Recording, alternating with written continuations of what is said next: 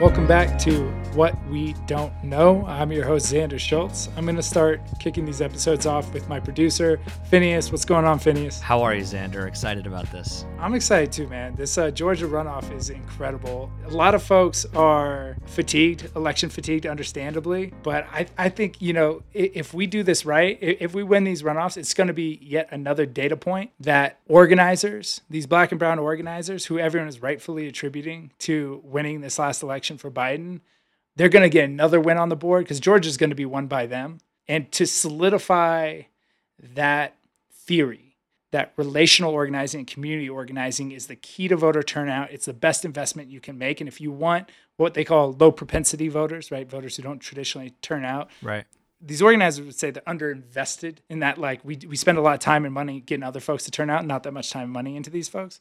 But that's the investment you need to make if you want to have these outcomes. Yeah. So tell me about that. So you've been you've switched your focus from obviously the national ticket, the presidential race, to Georgia, and now all eyes are on Georgia. Yep. How have you changed your focus as an activist? Is it all Georgia, all hands on deck on Georgia now? Yeah, I think I think so. You know, and I shy away from that term activist at times. I think of myself as someone in support of of activist uh, but maybe you know digital activism maybe it counts. Um, and so well that's something you do so well on the show is we we highlight these activists right? We are supporting and telling these stories. That's what i love about the show. Totally and i think that's like part part of my duty as someone in a position of privilege is like to continue kind of using the powers i have to move the light towards these incredible incredible people. And so yeah so last week i launched something called win both seats I got a bunch of uh, notable folks as co-founders to help help this get into the public's eye. So,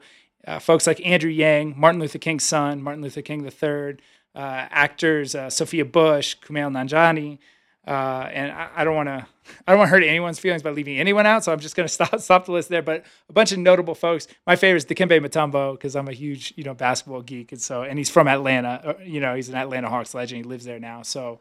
Uh, so we got a good group together. We launched last week. We've raised $1.3 million as of today for this syndicate. It's like a portfolio of organizers, 16 of them, uh, and three of them are the folks we're talking to on this show. And so this show is also a donor call uh, for a bunch of donors to come in, hear about our plan for for Georgia and their plans. So this episode is folks that you have supported already through this new Win Both Seats Fund. You got it. So, so on this episode, we've got Rashad Robinson, who runs Color of Change. Rashad's one of America's greatest, greatest civil rights leaders. Before that, he played a big part in GLAAD during an era where they passed a bunch of rights for for LGBTQ community. Episode eleven, we had him on the show. Yeah, we're gonna keep having Rashad on the show. He's incredible. I'm a super fan.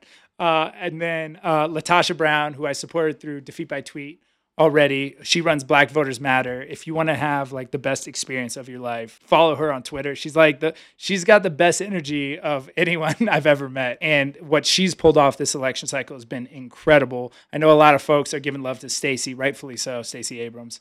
Uh, but LaTosha uh, deserves a lot of credit too.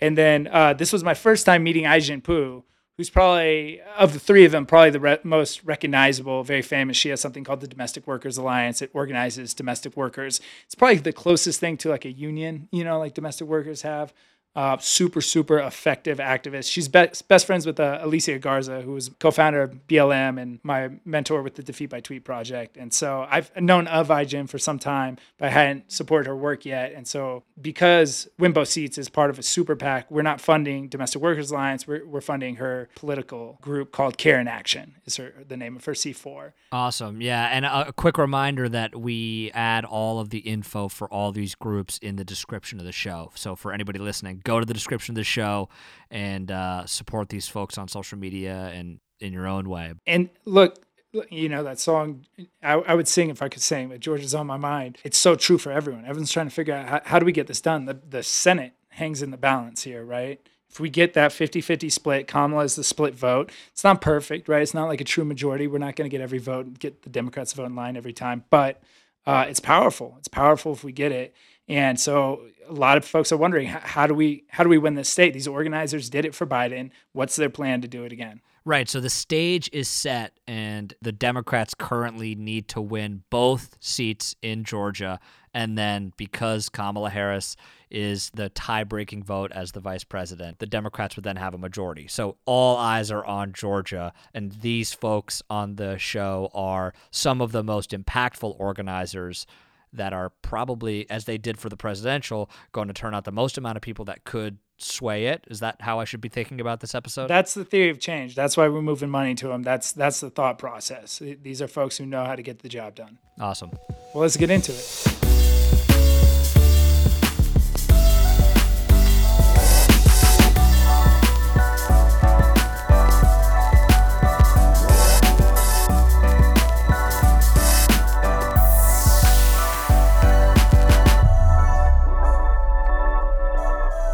Let's get on to Georgia since that is on everyone's mind. I'm not going to sing it. I know everyone's been singing it.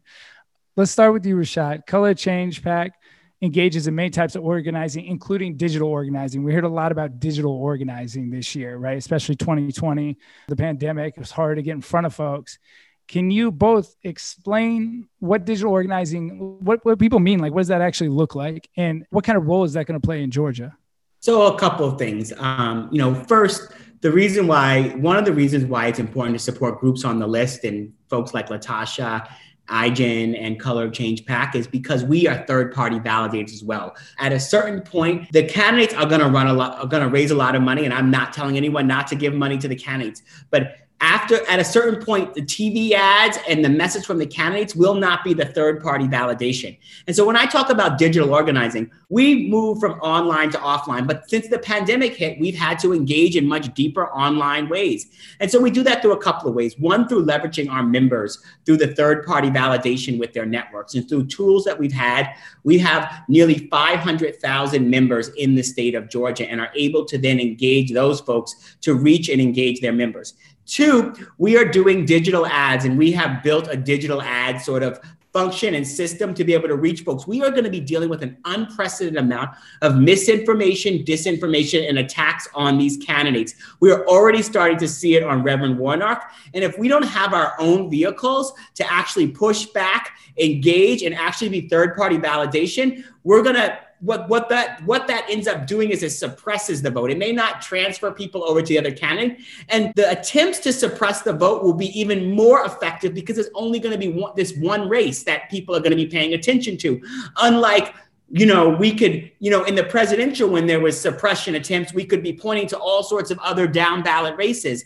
And so we're going to have to be paying very close attention to that. And that's one place where color of change is very focused and very sort of best of class in terms of digital organizing. And then we pair the work we do in terms of our digital organizing with direct mail appeals and other appeals because we've been in the community doing work around criminal justice. We're able to connect why these candidates are the best candidates, why people should turn out in the middle of a pandemic, how people should vote. And so we're pairing all of that and we're doing sort of that engagement both through our members and directly through the channels that Black folks engage in. And we're specifically focusing on people who are not likely to show up in these races because if we can expand the base of Black voters, then we actually have the sort of margin necessary. And we can also push back against some of the attacks that might peel off the folks that are more sort of in the middle. And so that right is the power of our program. But overall, the power of all of our programs, and I want to hand it over to my sisters, is the fact that as outside forces,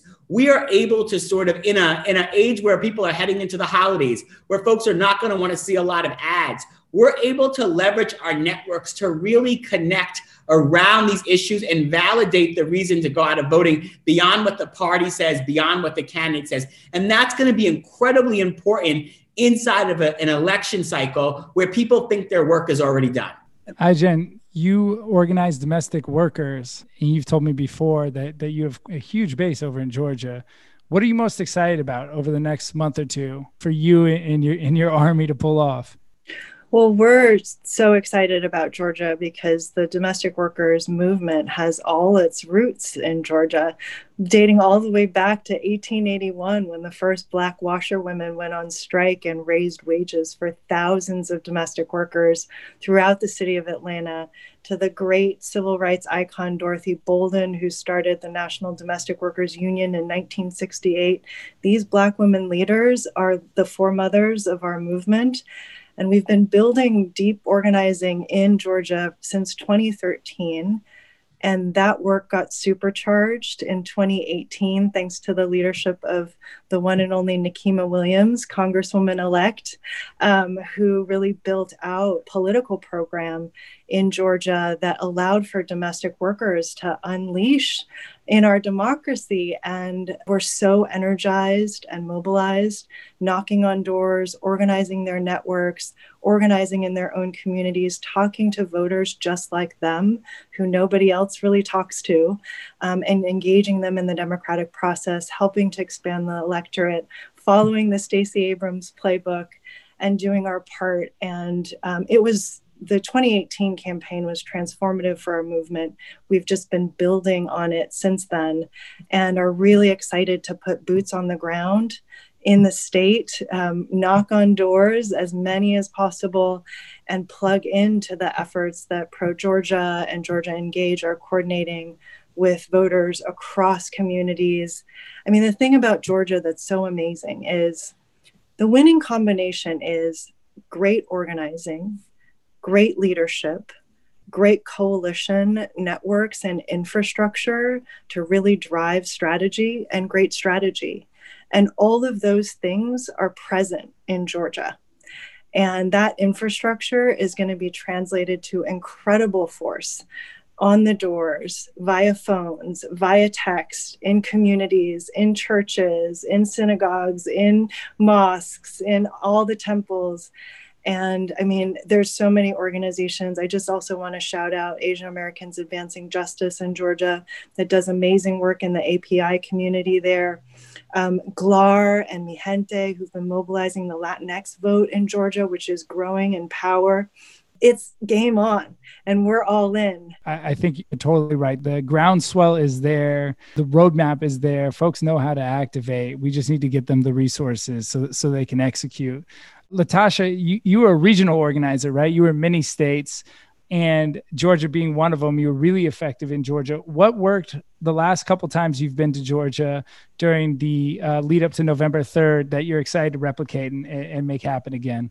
Anybody that's from the South or you know the South, we're very regional. We're very outsiders. We're very insular in many cases. I mean, to our detriment, but it's also you have to use it to that space to really be able to organize around. So I think it's going to be really critical that we don't over nationalize this race, that we allow that literally that the voices that are empowered are the folks from Georgia, so that there are messages coming in Georgia saying why Georgia needs this Senate seat. Like we're going to mm. deliver this to America, but this is why Georgia needs a Senate seat. I think in addition to that, too, the work that we're doing, I think what made a difference is that out of all the work, all of the years that I've been doing work in Georgia, because I'm not one of the ones to say everything in Georgia has been fine and dandy. I've had a big critique of Georgia. I've worked in Alabama and Mississippi, and I still would say the organizing infrastructure in, in, in states that had a civil rights movement is actually much greater than the infrastructure in, in some of the other states, right? And so Georgia had to be built up. And part of what has also happened is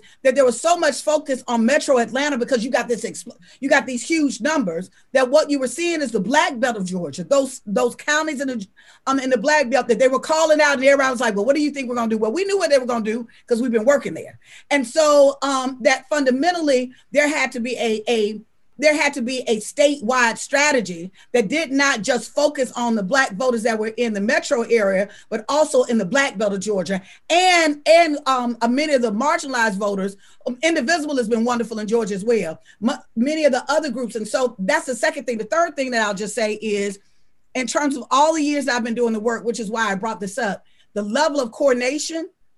I saw groups coordinate right, literally it was all those groups that we've named, Ai-jen and I and Rashad have named, including the way that the national group showed up, I think was very respectful around empowering their base of local leadership. That worked. Mm. when it's the parachute way, that does not work. And so I think that there is a tremendous amount of what works. What I don't want us to underestimate is I don't want us to underestimate the hur- hurdles, y'all, that we had. That we literally are up against a lot of resistance, right? This is still Georgia and it's still the deep south, but fundamentally, what you see is where the energy is in this state is literally the momentum is on our side. And so right. the question is, how do we use this momentum to really be able to usher in what we've said? We're, we're uniquely positioned to be able to do that because I do think we're far, far more energized. I mean, there's even some, as you all see, um, make know that even the Secretary of State, the two Senate, the two Senate candidates, the Secretary of State is Republican. The two Senate candidates threw him under the bus because of press pressure for Trump. So there's even some friction within the party. So while they over there fighting, we got to literally take the opportunity to really build the momentum. And then the last thing that I'll say is part of our piece, and and I know that we are, and I'm I'm wearing my Black Voters Matter Action PAC hat. So I'm in my I'm in my my my my super PAC hat. That we can't try to sell folks something that that and not recognize when people still have some legitimate issues or questions around it.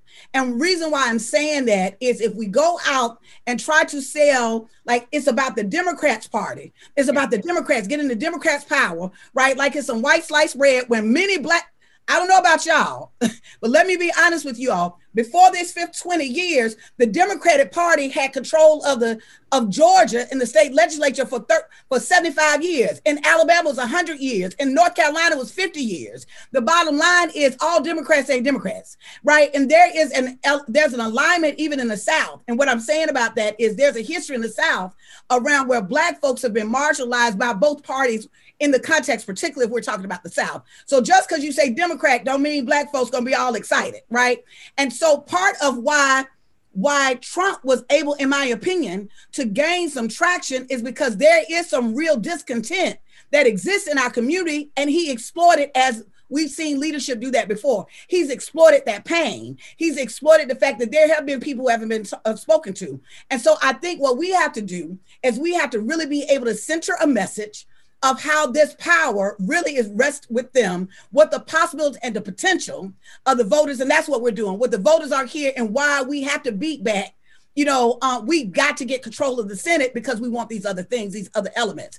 And so, I'm, and I think that that requires a sophistication, which I think Rashad and them are brilliant. I think they're the best in the game of it, actually, around messaging. So there has to be some resources. I can literally get on. I, I will. Somebody can put me to the test I can sit there and you can put commercials on, and I can literally almost tell you down to where that commercial was created. Mm-hmm. It can be a southern. You can put it depending on the drawl. I like, nope, they're not from the south. Whoever did this, this the colloquialisms. My point is sometimes the messages are developed in D.C. or in New York. I just I can tell. Just I can look at it for five seconds and know that they didn't have a single southerner on their team because there's a certain kind of nuance the way, even the way we say y'all. Everybody say y'all, but we say y'all a certain kind of way, right? Um, I know I do, but um, that's the Alabama drawl in me. My, my point being is that as much as we can keep this as authentic indigenous message as possible that is going to require resources that's going to require not just for the campaign the right. campaigns will do their thing right that the campaigns need money but there's a nuanced way that you talk to southern people of color that we get the message. We know we we get the message, and you have to tailor that, and that requires resources.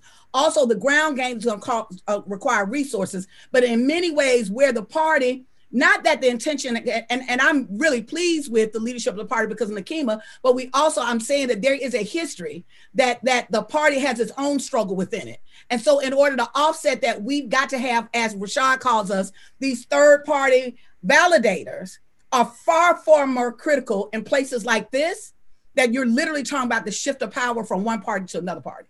I want I want to touch on a couple things. One, I, I think that's why you know my, my myself and my partners were in such a rush to stand this thing up. Is we figured Warnock and Ossoff we're, we're going to get a lot of donations, and if folks didn't know where else to go, that was going to be the lion's share of the money moved. And that's why we included you know you all but also new georgia project the black male voter project uh, black church pac uh, the working families party in georgia and also you know other local organizations.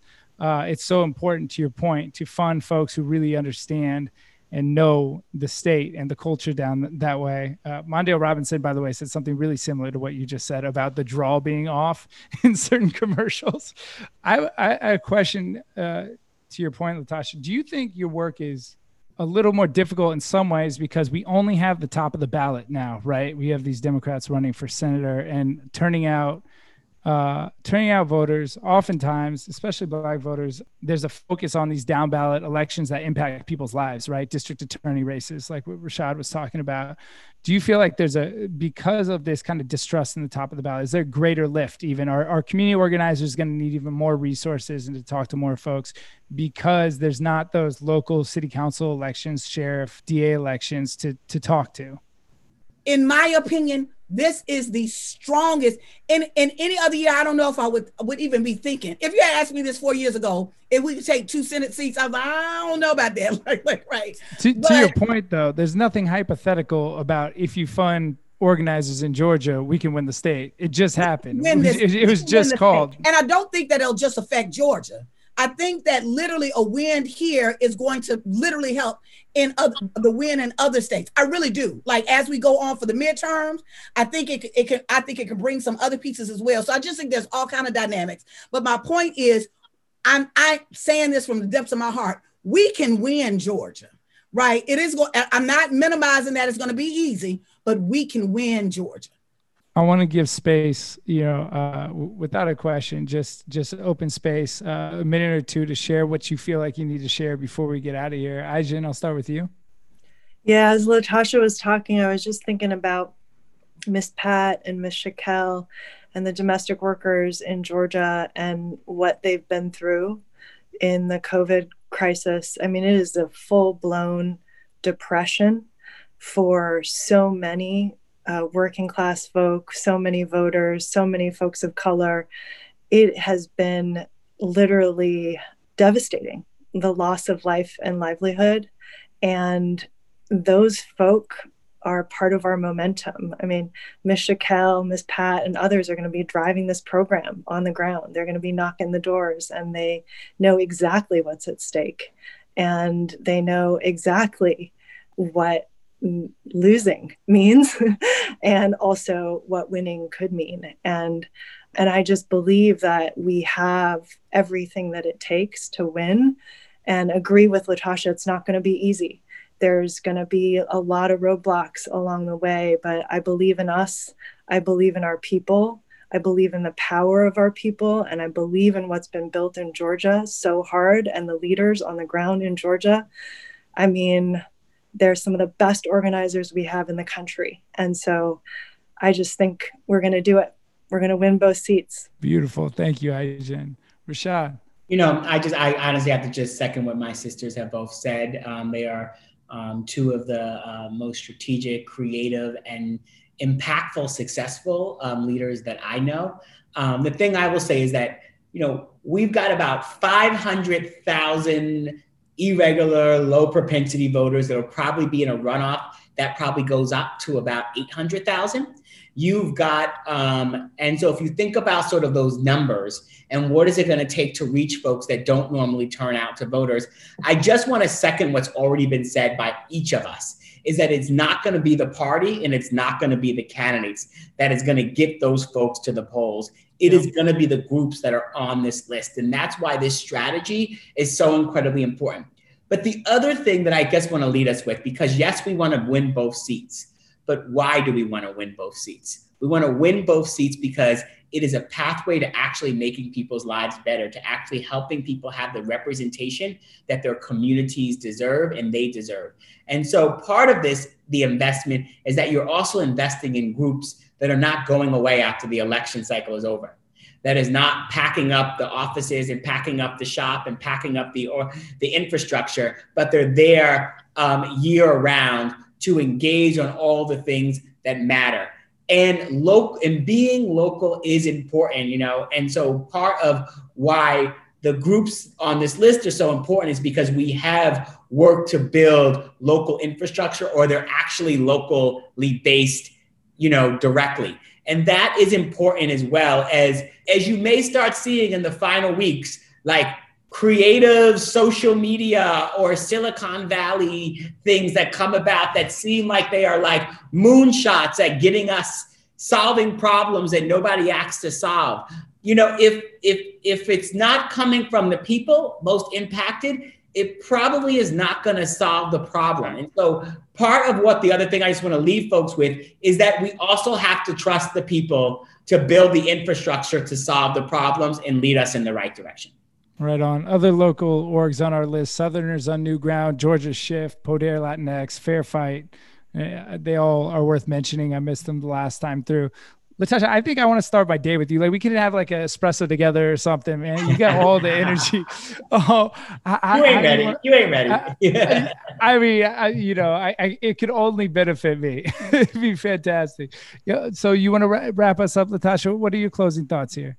Well, the first thing I did right was the day I started to fight.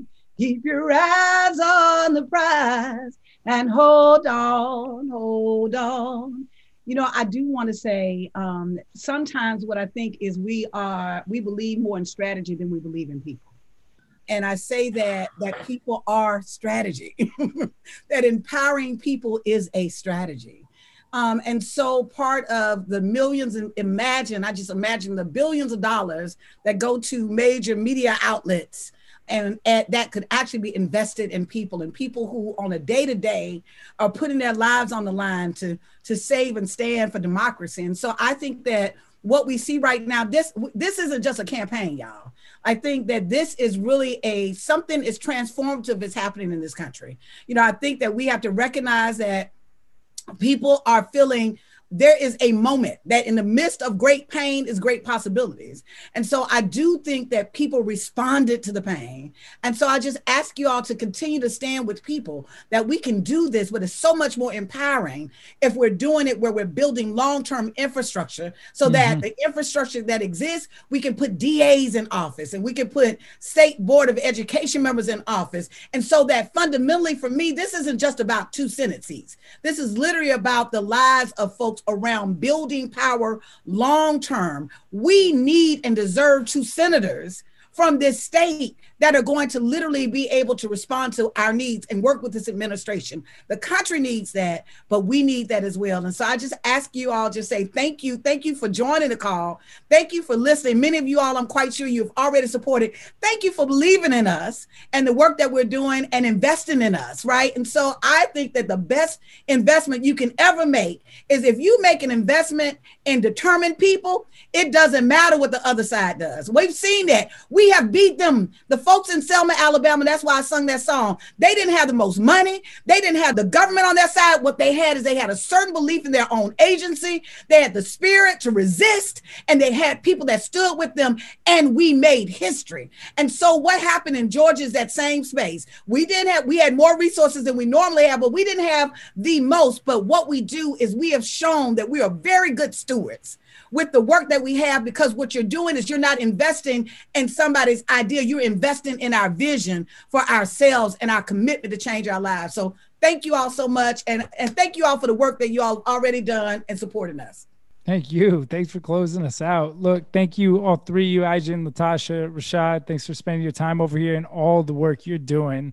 If you haven't yet, I, was gonna say, like, if you're inspired by these three, how could you not be inspired by you three? If you're inspired by, by these three, and we have other amazing, amazing leaders that they they shout out, I shout out that we're also funding through this. Go to winbothseats.org, fund this whole crew. LaTosha, you're 100% right. The most effective way to win both seats is to invest in this crew and the investments we should be making are the investments in people so these folks can build more political power so we don't just uh, have this transactional moment where maybe we win Georgia, maybe we don't. You invest in these candidates, but actually we build the the political power to continue winning elections, both down ballot, up ballot, everywhere. So winbothseats.org. I know we're tired. It was a long election season. The orange clown was very scary, but we're at the end of it. This is the last push. Go big. And thank you so, so much for your time and energy. Appreciate you all. Have a wonderful night.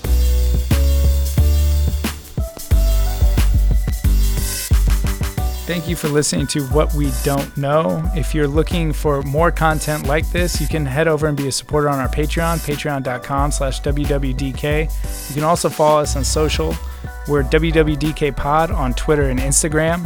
I hope this finds you happy, healthy, and safe. All right, take care.